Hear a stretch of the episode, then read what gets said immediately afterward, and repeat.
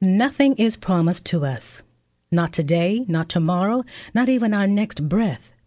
There is no guarantee that we will even live beyond the next minute.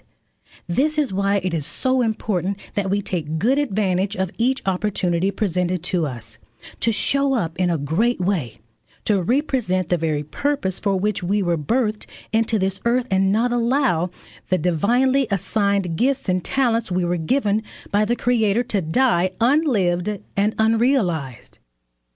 This book is my personal testimony of the moment I decided to no longer just allow life to dictate to me how I would live it and the series of events that brought me to a crossroad, whether I would simply lie there and die with my highest dreams and desires still dormant within me, or would I awake the possibilities each new dawn offered.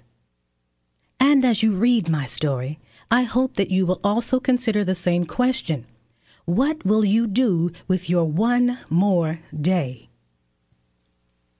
It all began just prior to a season of numerous doctor's appointments and multiple surgeries when I had an incident while visiting my mom in Florida.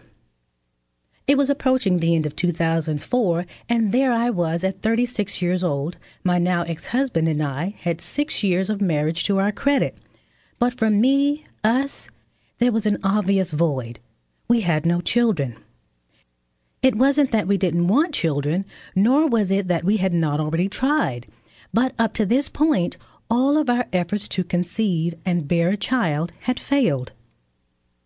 Disappointed by our unsuccessful attempts, we began this journey to discover why our attempts had failed.